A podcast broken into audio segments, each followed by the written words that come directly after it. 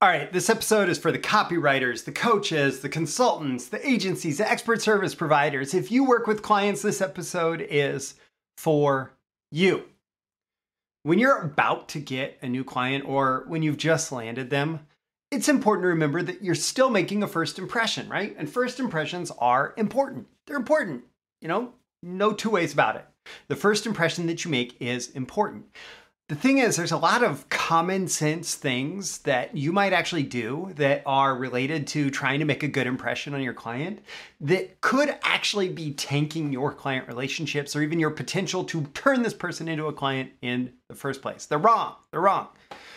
Today, I want to share with you three ways that you can impress potential clients that will actually set your relationship on the right path from the beginning and that will overwhelmingly tilt the odds in your favor that you're going to make a good first impression that will lead to that great client relationship. Now, if you like that idea, if you want more great client relationships, don't forget to like and subscribe so you can get more content like this delivered to you. How about you do that while the show intro plays? These are the proven direct response marketing, copywriting, and entrepreneurship success strategies you can use today to write your own ticket and create the life you want. I am Roy Furr, and this is Breakthrough Marketing Secrets. Now, here's today's breakthrough. All right, today's episode, as usual, is sponsored by me, and I just want to give you something for free. Now, I should probably call this the Get Clients mini course because that's what it's really focused on. It's focused on getting clients.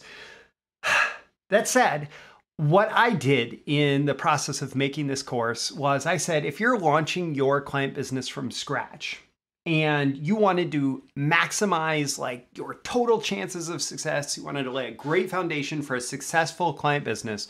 What are all the things you need to know and do in order to make that happen? And i thought yeah if somebody has been doing a client business for you know years and they haven't done these things, it would still lead to them getting more clients if they started back over at the beginning and said, okay, if I were to relaunch my client business today, could I go through all these same steps? And yeah, it absolutely would. So I call this the Launch Your Client Business free mini course, and the link is in the description. It's the first link. You just go, you sign up, you enter your email, email address, you get it free. It's like three episodes, tons of value in it. And yeah, it's all about get clients. So I should call it the Get Clients mini course, but yeah, launch your client business free mini course. It's the link in the description. Check it out. It's free. If you haven't been through it yet, what are you waiting for?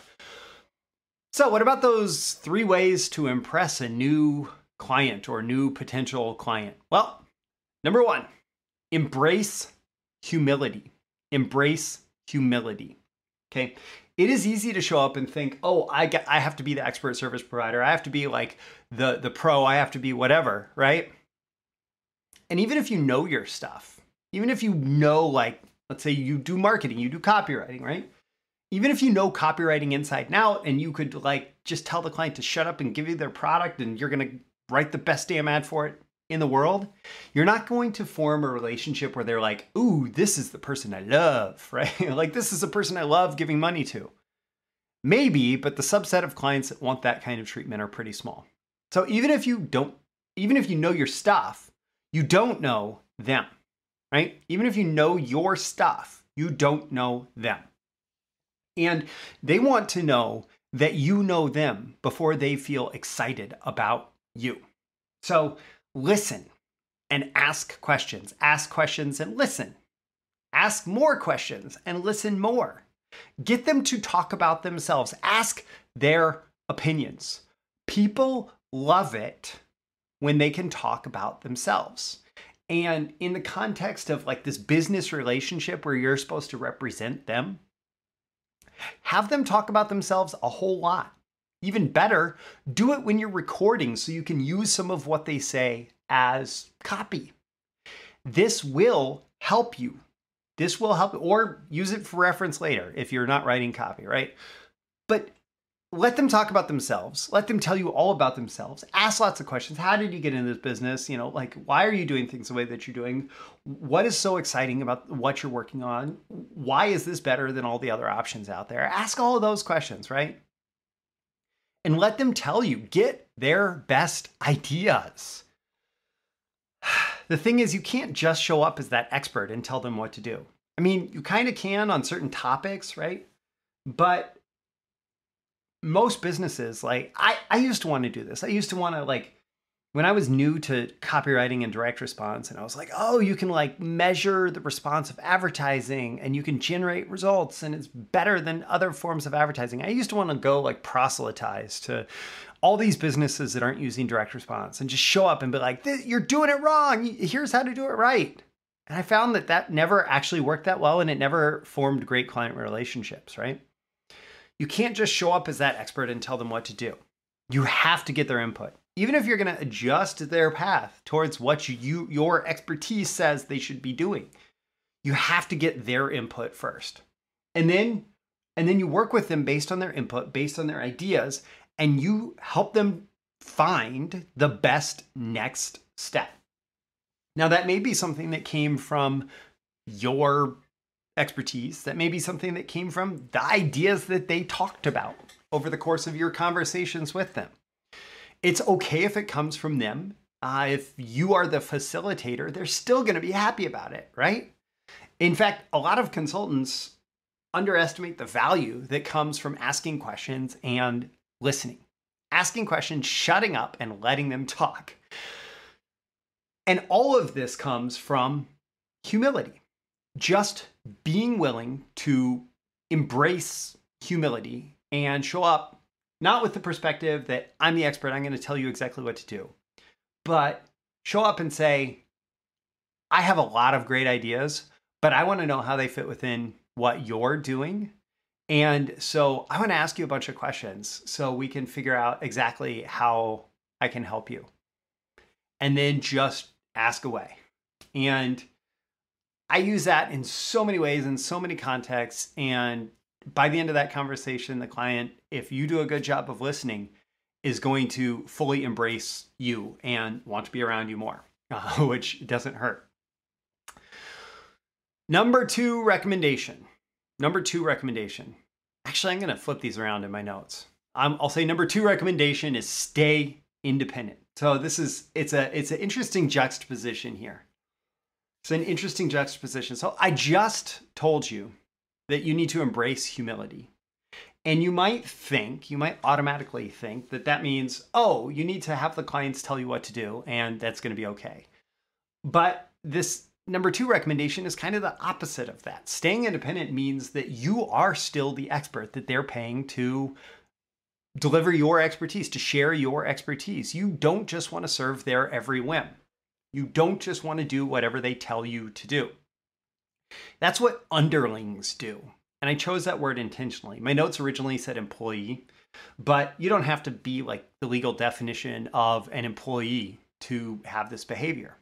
But you pretty much are an underling if you have this behavior. It's like you're the boss, I'm the person who's working for you. You tell me what to do, and I do it to your satisfaction, or else I'm a failure. That's not what experts do. That's not what people who are paid a lot of money for their expertise do. That's not how they show up. That's not how they conduct their business. If you are the expert authority on your topic, and that could be as narrow as writing this particular sales letter, right? That could be you are the expert authority on this sales letter. You don't just kowtow to every demand that they have. You don't just give in. You don't just be the underling. You have to be the expert authority. You have to stay independent of thought and you have to stand up for yourself. You have to stand up for your ideas, your choices, the reasons why you made things. Now, that does not mean like there, there's a little bit of, you know, I'm vast, I contain multitudes here, right? On one side, you embrace humility. And if they have a great idea, you take their great idea and you say, that's a great idea. I really appreciate it. But on the other side, if they have a really dumb idea, you say, yeah, yeah, yeah uh, I don't think that's going to work. And here's my justification for why. You know, maybe that's something we could test. We could figure out if they, if we could test it. But uh, my recommendation here is that we follow this path that I set out because X, Y, and Z reasons why I think it's superior. And if you're dealing with uh, a great client, if you're dealing with a good client, what's probably going to happen is they're going to say, you know what? Yeah, let's go with your recommendation. And if it's not working as well as we want it to, we could test this other approach. Or, okay, we could, if it's a big enough thing, we could test both of them in our first test, right? but the, the whole point is you're standing up for yourself, you're staying independent. Disagreement is a form of service. It is a higher service than just, you know, being a yes man or yes woman, right? Being a yes man or yes woman is a really um it's a really unhelpful form of service. It's like, okay, sure, I'll do, you know, I'll take out the trash because you tell me to take out the trash, even though you hired me to be a copywriter, right? Um, that is giving them what they want, but not what they need if they're making just requests that don't make sense. When you disagree with them, you force them to um, to prioritize things. You force them to uh, recognize value that exists that they're not making full use of when you disagree with them, you are also um, challenging ideas that may not be fully formed. And when you challenge those ideas that may not be fully formed, you're actually helping them uh, increase the, the strength of those ideas. Uh, and when you're able to do that, they become better and you become better and you get more respect. So disagreement can be a higher form of service. So challenge them, make them better, be willing to have your own thoughts, ideas, and recommendations. So, even in the midst of embracing humility, also be comfortable stepping up and staying independent of thought and having your own position on issues, on thoughts, on strategies, etc. Right? If they're hiring you for your expertise, which if they're your client, that's presumably what they're doing, you as an expert service provider or expert provider of information or advice on a topic, you just telling them to do whatever they want to do is not giving them value. You staying independent and providing your expertise is giving them value. So that's number two. Number three is to keep moving. Now, this may seem a little bit weird, but again, this is one of those things where uh, maybe common sense is uh, is is not the best path, and the counterintuitive path, doing something a little bit different, is what serves everybody best in the end. Uh, my recommendation for you you're getting this client you're excited you're ready to dive in you have you know work for the next two months like everything is awesome right go get your next client too put that next client in the pipeline put the next two or three clients in the pipeline stay busy. Have a plan for what's coming next what's after this client after this project whatever. Keep your demand high. There is um, everything else about your client relationship will be better if they feel like you know they have to work with you and your timeline and your availability if they feel like you are in demand if they um, recognize that other people want what you have everything will work better. Everything will go smoother. Uh, you'll be happier. They'll be happier. Because instead of being in this place of like neediness and oh i have to finish this project and i have to satisfy this client so i can get the paycheck and then then i can move on to the next one and whatever and like oh everything is caught riding on this one project etc like i've been there. Trust me you don't want to get lost in that place you don't want to get lost in that headspace it's a space of neediness versus abundance like okay i have ample work to do. Let's get this one done. Let's get this one out of the way. I'm going to serve you the best that I can. We're going to we're going to make sure we deliver 100%. Can't deliver 110%. That's crap. Uh, but we deliver 100% on this and we then move on uh, because I'm busy. I, I got a lot of things going on and I'm going to take care of my business and then I'm going to move on to my next bit of business and my next bit of business, right? So this place of abundance will serve you well.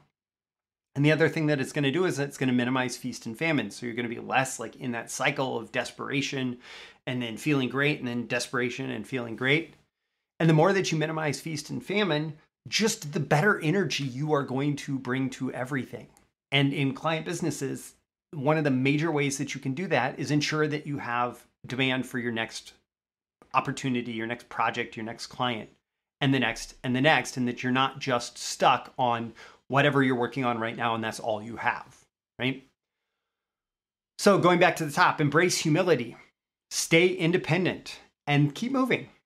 And when you do those three things, and they they're able to recognize all those things in you, your potential clients, your new clients will be impressed with you, and they will be more likely to respect you, more likely to be happy to pay you well.